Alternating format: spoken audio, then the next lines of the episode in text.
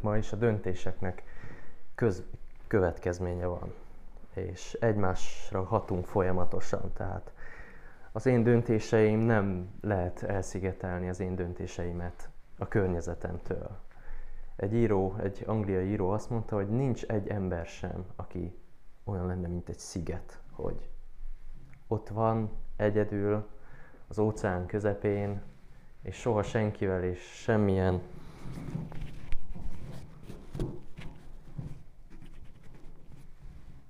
semmilyen más emberrel, semmilyen más szigettel nincsen kapcsolatban.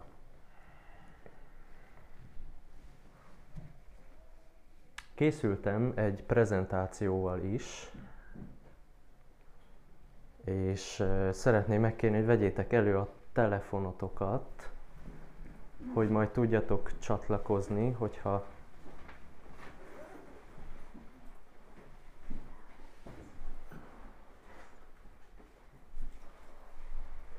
De addig egy kicsit mondok néhány szót arról, hogy ugye most a döntésekről beszélünk, és ez a negyedik alkalom, hogy a döntésekről beszélünk, és ez utolsó előtti alkalom, hogy a döntésekről beszélünk.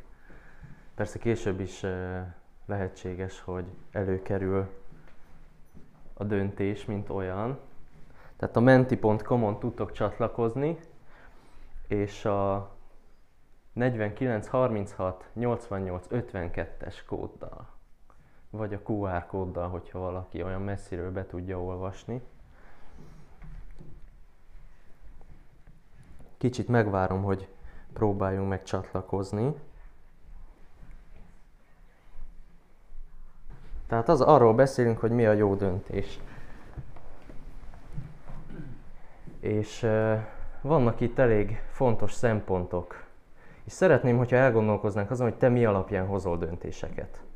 Mi alapján, mi az, mi az ami, ami számít, amikor döntést kell hozni. Persze most kicsit általánosítunk, tehát nem minden döntésben ugyanaz, ami fontos. Tehát egy autóvásárlásban valószínűleg nem ugyanaz a fontos, mint mondjuk, hogy kihez házasodik az ember.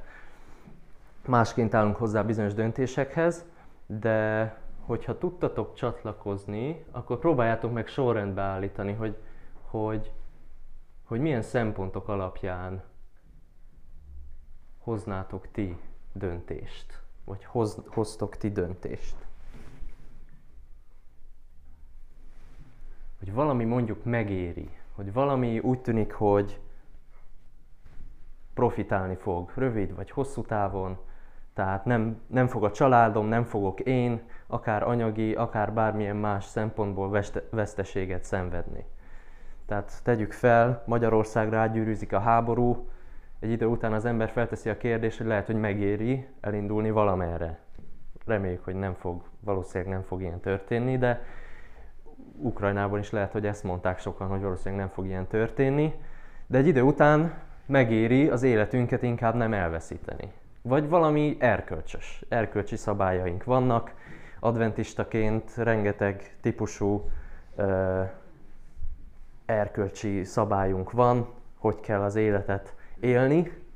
Nevelésünk során is rengeteg erkölcsi szabályt kaptunk, rengeteg minden van beépülve, rengeteg minden van ott a kultúrában is, hogy mi a jó, mint fogalom, ugye ezt kulturálisan megszabja a neveltetésünk, a környezetünk, vagy éppen milyen kötelezettségeink vannak. Tehát, hogy valamilyen kötelezettségeink vannak egymásra.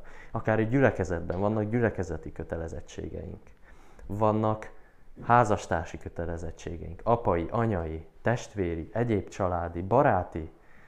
Vannak állampolgári kötelezettségeink. Tehát, hogy ez alapján is hozhatunk döntéseket, és ezek is meghatároznak minket, vagy éppen jól esik. Jól esik valami, és azért hozok egy döntést. Ez nem feltétlenül baj, hogyha azért csinálunk valamit, mert jól esik. Azt látjuk a Bibliában, hogy Isten, amikor adta a Ádám és Évának a kertet, akkor azt látták, hogy, hogy ez jó, hogy, hogy minden fának a gyümölcse az jó. Maga az a szó, hogy éden azt jelenti, hogy élvezet, hogy jól esik. Isten egy jól eső helyre teremtette Ádámot és Évát. Vagy valami éppen megszokás. Valami már berögzült, és a Több ezer döntésből, amit egy nap alatt hozunk, igen, nagy részét megszokásból hozzuk. Vagy éppen ott van az előzékenység. És azért hozunk döntést, mert előzékenyek szeretnénk lenni. Tudjuk léptetni a... Köszi. Te túl gondolod, vagy pedig ösztönből szoktál döntéseket? Az mire vagy hajlamos inkább? Azt mondják a tudományos körökben, hogy kétfajta véglet van. Az, hogy valamit túl gondolunk, és ezért nem tudunk döntést hozni, ez a túlgondolás általi paralízis, vagy megbénulás, megbénít az, hogy mennyi mindent választhatok, vagy pedig az ösztön, hogy ösztönből hozom, csak úgy élek, nem gondolkozom úgy, vannak a dolgok, ahogy vannak, és kész. Vagy a kettő között, melyik irányba szoktál te inkább?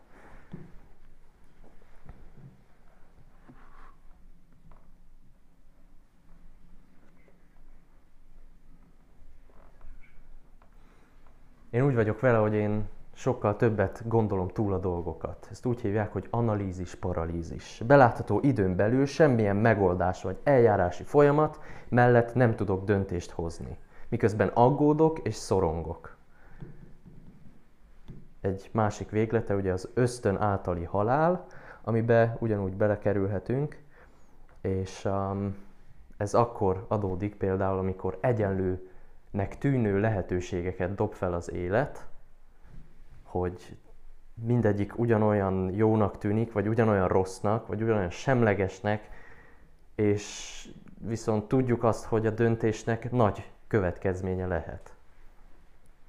A börtönben lakókról szokták azt elmondani, hogy akik huzamosabb időt bent töltenek, akár évtizedeket, és utána kikerülnek a börtönből, rengeteg olyan problémával néznek szembe, amivel mi már nem nézünk szembe valamilyen okból kifolyólag. Ilyen például a bevásárlás.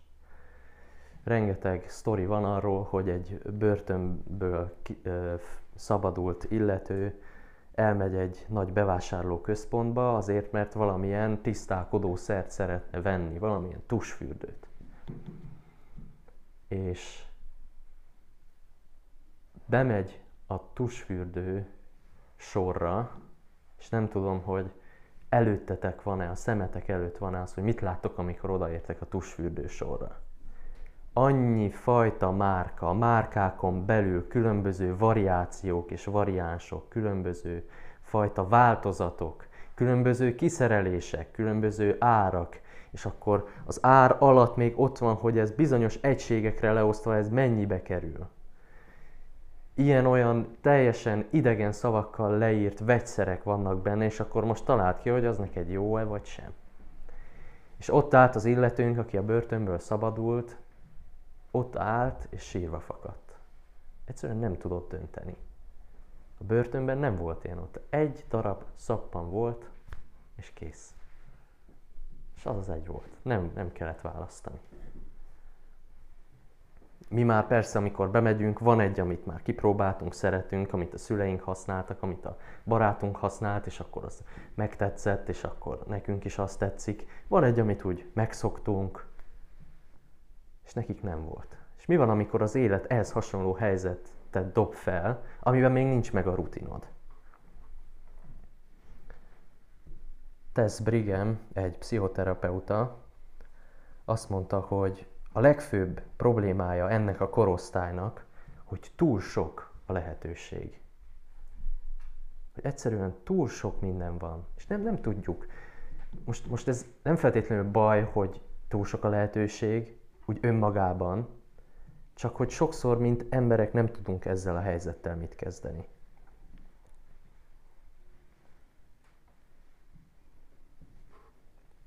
Tovább lépve a prezentációban elérkezünk egy történethez. És rájövünk arra, hogy nem vagyunk egyedül.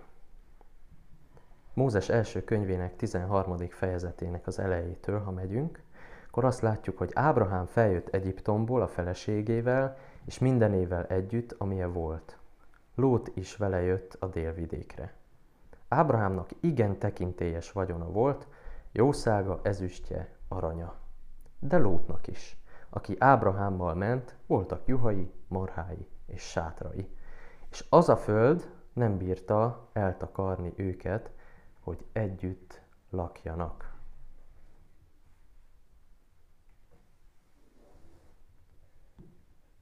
Olyan sok volt a szerzeményük, hogy nem lakhattak többé együtt. Össze is vesztek Ábrahám jószágának a pásztorai, Lót jószágának a pásztoraival. Akkor még a kánaániak és a periziek is ott laktak azon a földön. Azért Ábrahám ezt mondta Lótnak. Ne legyen viszály közted és köztem, az én pásztoraim és a te pásztoraid között, hiszen rokonok vagyunk. Hát nincs előtted az egész ország. Válj el tőlem. Ha te balra tartasz, akkor én jobbra megyek, ha te jobbra mégy, én balra térek. Ekkor Lót körülnézett, és látta, hogy a Jordán egész környéke bővízi föld. Mert mielőtt elpusztította az Úr Sodomát és Gomorát, egészen Coarig olyan volt az, mint az Úr kertje, mint Egyiptom földje. Lót tehát Jordán egész környékét választotta magának, és elindult Lót kelet felé, így váltak el egymástól.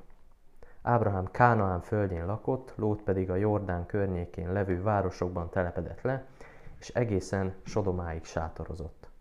A sodomai férfiak pedig igen romlottak és vétkesek voltak az Úr előtt. Ez egy jól ismert történet, azért valószínűleg sokatoknak, és kíváncsi vagyok, hogy így, ha történetet nézzük, akkor ti hogyan jellemeznétek Ábrahám viselkedését ebben a helyzetben. Milyen szavak jutnak eszetekbe? Jó dolog volt az, hogy ő elküldte. Vagy felajánl, nem elküldte, felajánlotta, hogy akkor kicsit távolodjanak el, hogy mindenkinek jó legyen, ez lehet nem egyetérteni. Vagy lehet, hogy ez egy kedves dolog volt. Például azt írjátok, hogy lemondó volt, bölcs, békekereső, tette, amit tudott, baráti volt, felelősségteljes,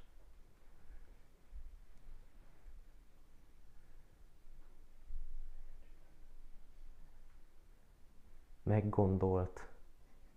Ezek, ezek érdekes szavak, és tényleg ez tűnik ki, hogy, hogy itt ő egy bölcs döntést hozott. Egyrészt lehet, hogy az is valamennyire foglalkoztatta, hogy ez olyan szempontból megéri, hogy a saját maguk ellátását biztosítani tudják. Biztosítani tudják azt, hogy a jószágok nem fognak meghalni. Tehát nekik lesz mit enniük, a szolgáknak lesz mit enniük, az egész családnak lesz mit enniük rengeteg munkása volt, a munkásainak lesz mit tenniük. És összességében azt láthatjuk, hogy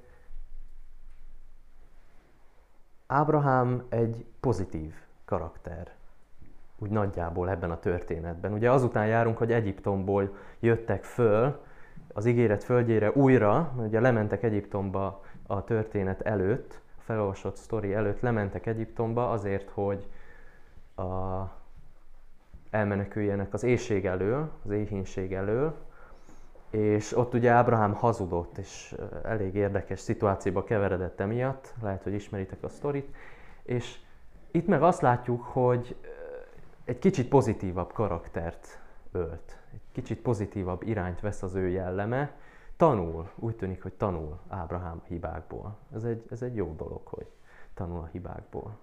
Ez a döntéseknek egy fontos kulcs eleme. És ha tovább megyünk, akkor mit látunk Lóttal kapcsolatban? Mit gondoltok Lótról?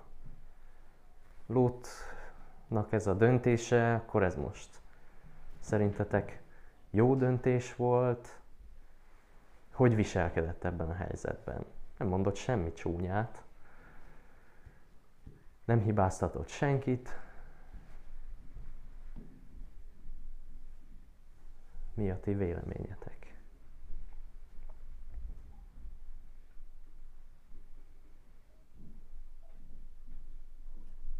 Hmm, nyereség. Ez tetszik ez a szó. Tehát ugye jól gondolja, aki ezt beírta, élelmes volt, egy kicsit lehet, hogy önző is, vagy nagyra vágyó. Ugye azt olvashatjuk, hogy olyan volt az a hely, amit, ahol ő szeretett volna költözni, mint az Úr kertje. Ugye visszagondolva az Édenre, ugye tele volt élettel, lehetőséggel.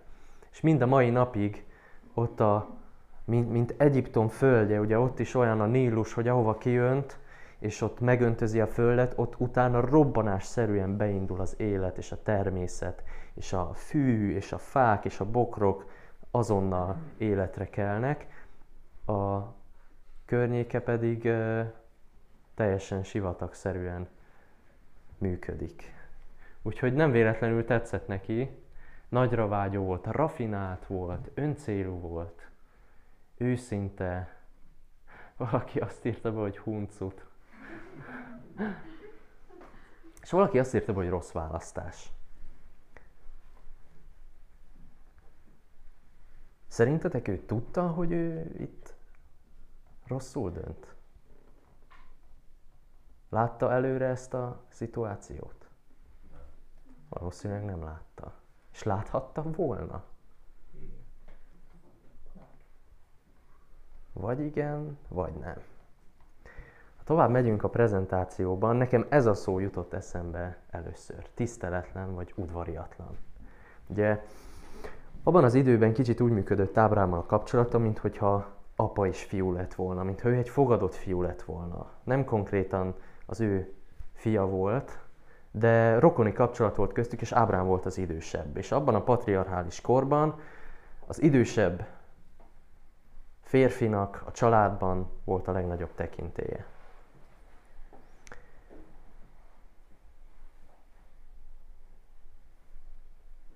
És Ábrahám, mint pátriárka, hogy felajánlotta ezt a lehetőséget, egy elég komoly gesztust tett.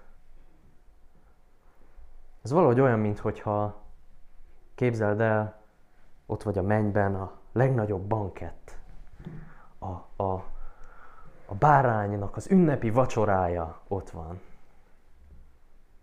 És tegyük fel, a báránynak az ünnepi vacsoráján elfogyott a torta.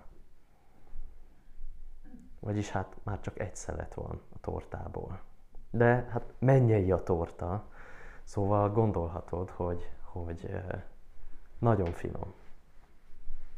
És, és úgy megennéd az utolsó szeletet, de hogy közeledsz hozzá, a túloldalról az asztalhoz jön veled szembe Saul király, vagy, vagy Salamon királyt akartam mondani, bocsánat, tehát Salamon király jön veled szembe, vagy jön veled szembe Ellen White, és szeretné megenni ő is azt a tortát, és egyszerre léptek a tortához, és összenéztek. És Ellen White azt mondja neked, hogy hát akkor tessék nyugodtan. És te szinte azt sem mondod, hogy köszönöm, megfogod a tortát, és elszaladsz vele. Tehát, hogy kicsit olyan furcsa a helyzet, hogy olyan kellemetlen, hogy úgy nagyon élelmes volt. Kicsit úgy kényelmetlenül élelmes volt itt Lót. És eszembe jutott erről egy történet, ami egy idősebb hölgyel történt meg, ahogy bement az OTP-nek az ügyfélszolgálatára. És ahogy bement, ugye nem az automatához ment, hanem a kedves úriemberhez a pult mögött. És mondta neki, hogy szeretnék felvenni 150 ezer forintot. Pultos pislogott egy kicsit, tehát mondta neki, hogy hát elnézést kérek, rengetegen várnak ön mögött, ez itt egy sokkal hosszabb folyamat, menjen nyugodtan az automatához, és az automatából teljesen ingyenesen fel tud venni 150 ezer forintot, havonta egyszer, 150 ezer forintos limit van, tehát nyugodtan menjen, vegye föl az automatából. Az idősebb hölgy pedig mondta, hogy ő nem akar az automatához menni. Ő így szeretné felvenni, itt nem kell nyomkodnia semmit, csak odaadja a kártyáját, odaadja az adatait, és ők odahozzák neki a pénzt. És mondta neki a, az ügyfélszolgáltatás, hogy elnézést kérjük, akkor álljon ki a sorból, mert nem, tehát rengetegen várnak, és ilyen kéréssel most nem fogjuk tudni kiszolgálni. És ott állt, és azt mondta, hogy hát jól van, akkor kivenném az összes pénzemet. Pislogott egy pillanatra az ügyfélszolgálatos, gyorsan beütötte a nevét és az adatait, hogy megnézze, hogy mennyi az az összes pénz, és látta, hogy uh, itt egy eléggé tehetős illető az, akivel éppen beszélget, mert megjelent 179 millió forint ott a számlán. És akkor fakarta a fejét az ügyfélszolgáltatás, hogy hát ez így, ez így nem fog tudni jól működni, mert hogy ennyi pénzt most nem tudnak odaadni. Tehát itt a, itt a kis bankfiókban nincsen ennyi pénz. És akkor kérdezte, hogy hát akkor mennyit tudnak odaadni. Gyorsan beütötte, hogy most mennyi az egyenleg, amit ki lehet venni. Hát most két és fél millió forintot tudunk adni. Hát jó van, akkor azt szeretném kivenni. Akkor elkezdtek sürögni, forogni, akkor az emberek az idős néni mögött egyik lábukról a másikra kezdtek állni, egy idő után türelmetlenkedtek, és így után megjelent a elég nagy csomag, és így odatolták a néni elé. Néni megfogta az egyik köteget, kiszámolt belőle 150 ezer forintot, visszatette, visszatolta, azt mondta, hogy szeretném ezt a maradék 2 millió 350 ezer forintot akkor betenni a bankfiókomba. Hát, nem kedvelték annyira a nénit, de ennyi erővel lehet, hogy sokkal egyszerűbb lett volna a 150 ezer forintot kiadják neki.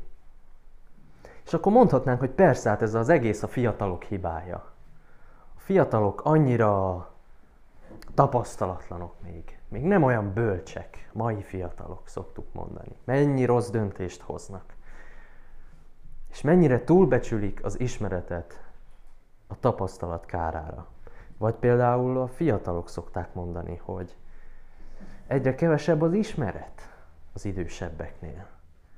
Hogy valahogy a, az idősebbek a tapasztalatot túlbecsülik, a rutint, ahogy ők megszokták. Ezt túlbecsülik az ismeret kárára. És valahogy itt van Lót, akinek se ismerete, se tapasztalata nem volt, és hoz egy bődületesen rossz döntést. Egy olyan döntést, aminek nagyon nagy hatása van az egész történetre onnantól kezdve. Az, hogy ezt meglépi, egy olyan láncreakciót indít el, amiről neki fogalma sem volt, és pár évtizeddel később, vagy évszázaddal később azt láthatjuk, hogy Lóttól származó két bűnös nemzet, Ammon és Moab vetélkedik Izraellel, és ember életeket követel az ő harcuk. Tehát szerintem itt előzékenyebb lehetett volna Lót. De ha megyünk tovább, és kicsit tekerünk a, a dolgokon odáig, hogy önző, szerintem önző is volt Lót. Ahogy ti is írtátok, úgy látta, hogy ez, ez, ez mennyire jó lenyűgözte az a gazdagság, az a termékenység, ami ott volt. És hát az Isten nem a mi javunkat akarja, nem olyan döntéseket akarja, hogy hozzunk, ami nekünk is jó. Ez a völgy 360 méterrel tengerszint alatt helyezkedik el. Tehát most, hogy ez alapvetően nekem se sokat mondott ez az adat, de ránéz, megnéztem, hogy miért olyan fontos ez az adat. Ez ahhoz járult hozzá, hogy olyan éghajlat volt ott folyamatosan, hogy a növényeknek és az állatoknak is egy folyamatos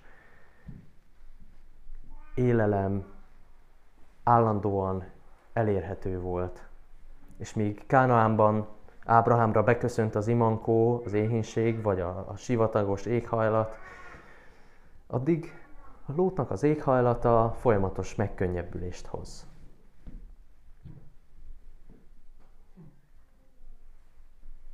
És John E. Harvey-nak, hogyha megyünk tovább, van egy érdekes idézete. Tehát körülnézve Lótot teljesen lenyűgözte a Jordán völgyének gazdagsága, mely olyan termékeny volt, hogy az örökkévaló kertjéhez, az Éden kerthez és Egyiptomhoz hasonlították. Ez a völgy, vagy 360 méterrel a tengerszint alatt helyezkedik el, ezért az időjárás meleg egész évben, semmilyen szélsőséges veszélyt nem jelent, míg Kánaánban beköszönt az imankó, ez az égtáj kellemes megkönnyebbülést hoz, igen, ezt mondtam el az előbb, csak nem tudtam, hogy ez lesz az idézetben. Források öntözik a földet, amit csak úgy burjánzott, segítve a növénytermesztést egész évben, és a takarmánynak a termesztését is. Tehát alapvetően ez egy pozitív. Ez, ez, ez úgy megérte. És így a tortáról jutott az előbb eszembe az, hogy, hogy nemrég volt egy szülinapozás, ahol több kisgyerek is ott volt, és a főszereplő kisgyereknek éppen nem az ő szülinapja volt, de amikor vágták a szeleteket, ő bekiabálta mindenki túlharsogva, hogy én a legnagyobb szeletet kérem. És hát mondták neki, hogy a szülei, hogy nem, kicsit akkor legyünk már csendben, mert ezt így nem illik itt bekiabálni, hogy a, nem is az ő színapja van, és ő kéri a legnagyobb szeletet, ez nem udvarias. De akkor hogy kaphatom meg? kérdezte a, az illető. De akkor, de akkor hogy? Hát ha nem kérem, akkor csak úgy nem fogják elém adni. Hát a helyzettel élni kell, nem? És eszembe jutottak Jézus tanítványai.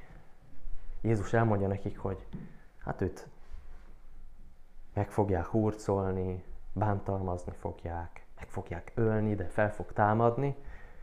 És ezután összebeszél Jakab és János, és azt mondják a anyukájuknak, hogy figyelj anya, most elmondta ezt Jézus, ezután kicsit ciki lenne, ha mi mennénk oda hozzá, és állnánk elő ezzel a kéréssel. Figyelj, anya, menj, menj már oda Jézushoz, te is ismered őt, meg úgy látjuk, hogy ő nagyon udvarias a hölgyekkel, tehát hogy nem, nem olyan goromba és mogorva, mint más rabbik. Menj már oda, légy szíves, drága anyukám, Jézushoz, és mondd azt, hogy hadd üljünk mi a jobb és bal keze felől. Hadd kapjuk mi a legnagyobb szeletet az eljövendő királyságból. És ismeritek lehet a történetet, Jézus azt mondta nekik, hogy ez, ez nem így működik. De hát hogy kapjuk meg, hogyha nem kérjük, nem? És elgondolkoztam, hogy bárcsak Jézus azt mondta volna nekik, hogy persze, megkaphatjátok a legnagyobb szeletet. Jakab tér lesz a jobboldali kereszt, János tér lesz a baloldali kereszt, és akkor az én keresztem lesz középen. És akkor ott lehettek a jobb és bal kezem felől. Vagy ott vagyunk mi adventisták, akik már most úgy gondoljuk, hogy miénk a legnagyobb szelet az Isten országában, Mink a legnagyobb szelet az Istennek az utolsó idők tervében, mi vagyunk a főszereplők az Isten történetében. Már szinte nem is Isten a főszereplő az ő saját történetében, hanem mi. És úgy szeretjük ezt, sokszor nem kimondjuk, de mégis sokszor ez az az indítatás, ami működtet minket, a, ez a megéri, hogy ez, ez, ez megéri, ez a befektetés, ez megéri. Most a forintba tart a pénzed, az nem éri meg, úgyhogy tart valami másba a pénzed. Amivel feltétlenül nincsen baj, de ez vezette egy kicsit lótot is. Mi vezethette még lótot, hogyha tekerünk egy kicsit tovább? Szerintem az is vezette, azon túl, hogy udvariatlan volt, kicsit önző is volt, megfontolatlan is volt. Tehát elvakultan beindult erre a lehetőségre, hogy na erre le kell csapni.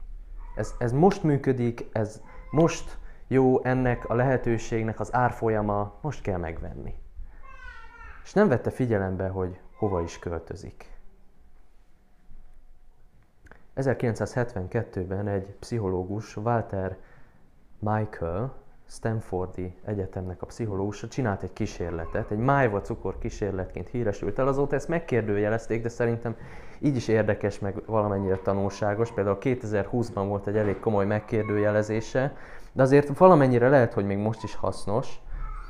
Az volt a kísérlet, hogy ott volt egy óvodás korú fiatal gyermek, és ez a Walter Michael odament hozzá és felajánlotta, hogy választhat, vagy most kap egy édességet, most azonnal, vagy pedig vár egy kicsit, és akkor kap kettőt.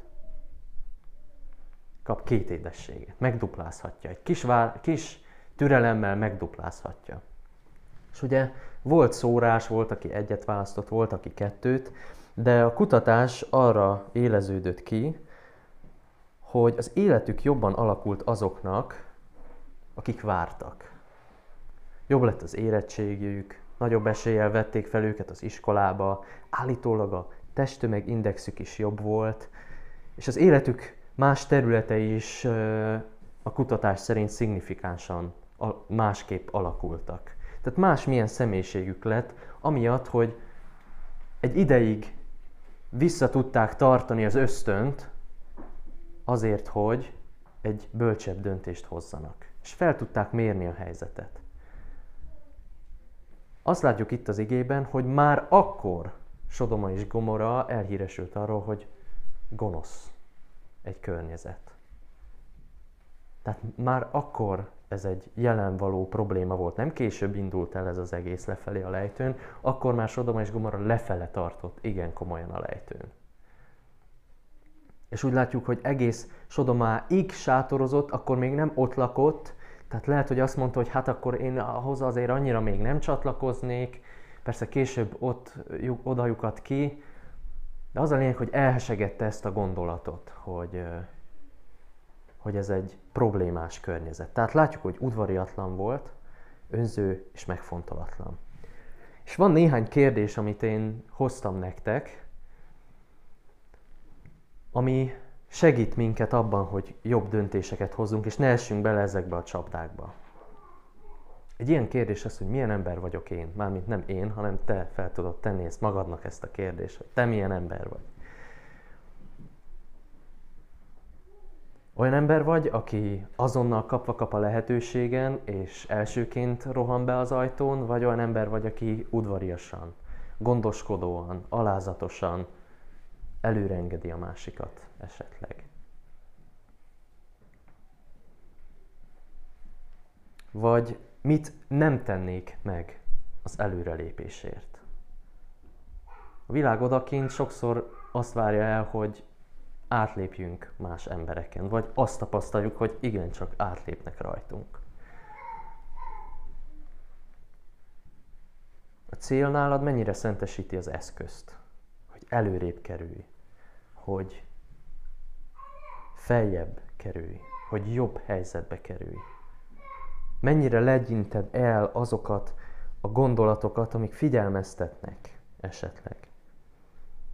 Mennyire jut eszedbe az, hogy Jézus nem azért jött, hogy őt szolgálják, hanem hogy ő szolgáljon. Sőt, hogy az életét adja sokakért.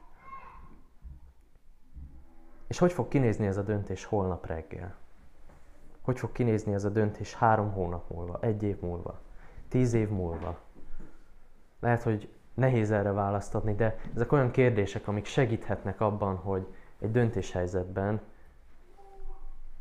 az Isten vezessen minket. De nem tudom, hogy vagytok vele. Néha már túl késő. És mi van akkor, ha már túl késő?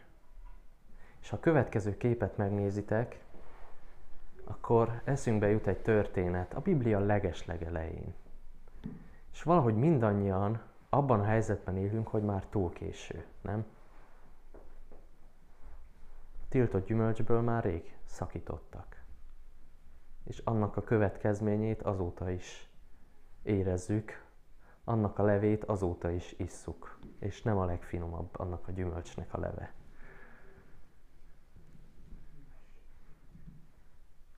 És mi van akkor, amikor rossz döntést hozunk? Mi lett Lóttal, hogy rossz döntést hozott? Nem tudom, ti hoztatok-e már rossz döntést. Lehet, hogy sokan még nem hoztatok egy rossz döntést. Én már rengeteg rossz döntést hoztam. Hol volt az Isten, amikor Lótra rászakadt az ég? Ha ismeritek a történetet, akkor láthatjátok azt, hogy ott volt Sodomában és Gomorában, és harmadszori felszólításra sem kezdte el elhagyni igazán az otthonát, és kimenekülni onnan. És a Bibliában a hármas szám az egy nagyon erős szám, tehát azt jelenti, hogy ha az Isten háromszor felszólít, akkor, akkor Isten kimaxolta a felszólítást, tehát az egy olyan felszólítás volt, hogy nagyon felszólított az Isten. És még azután sem ment ki. És az angyalok megfogták, és kivitték. Azután, hogy hozott egy rossz döntést, az Isten azt mondta neki, hogy figyelj Lót, én melletted állok. Látom, hogy nem úgy sikerültek a dolgok, ahogy kellett volna. Az élet az ilyen, hogy nem mindig úgy sikerül, ahogy kellett volna. De melletted állok, Lót. És szembenézünk együtt a következményekkel, és itt vagyok melletted, mert az örök barátod vagyok. Hűséges barátod vagyok. És az Istenben szerintem ez a legcsodálatosabb. Hogy rengeteg döntést hozunk folyamatosan, és ha hibázunk is, az Isten ott marad mellettünk. És az Isten nem mondja azt, hogy akkor viszontlátásra. Hanem ott van, és azt mondja, hogy akkor ezt valahogy integráljuk a történetbe. És azt látjuk végül, hogy a történet odaérkezik, hogy Lótnak az utódai is kapnak abból a megváltásból, amit Isten elhozott nekik. És rengeteg döntés áll most még előtted. Még a mai napon is több ezer döntést fogsz meghozni, és még vannak olyan döntések, amikre megkérdezheted azokat a kérdéseket, amiket kivetítettünk.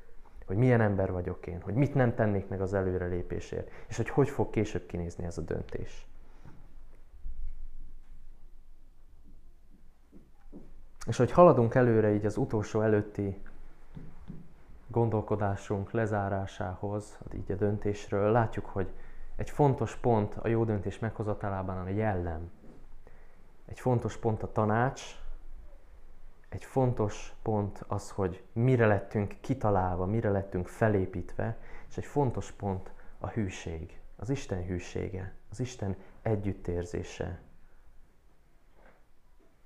akiről kiderül, hogy még Sodomában is ott van veled, és kihoz onnan. Akiről kiderül az, hogy a traumában is ott van veled. És akiről kiderül az, hogy akkor is hűséges, amikor mi nem tudunk hűségesek lenni. Milyen jó ez, hogy amikor hibázunk, akkor az Istennél van egy újabb lehetőség. És az Istennél lehet hibázni, és a hibából meg rengeteget lehet tanulni. Úgyhogy most szeretnélek arra kérni titeket, hogy álljunk fel egy közös imádsághoz, és köszönjük meg az Istennek ezt a szeretetet. Istenünk, köszönjük azt, hogy velünk vagy, érezteted azt, hogy akár milyen olyan döntést is hoztunk, ami akár mérgez minket belülről, akár mérgezi a környezetünket belülről. Akár milyen döntés is történt, ami a környezetünkben minket mérgez,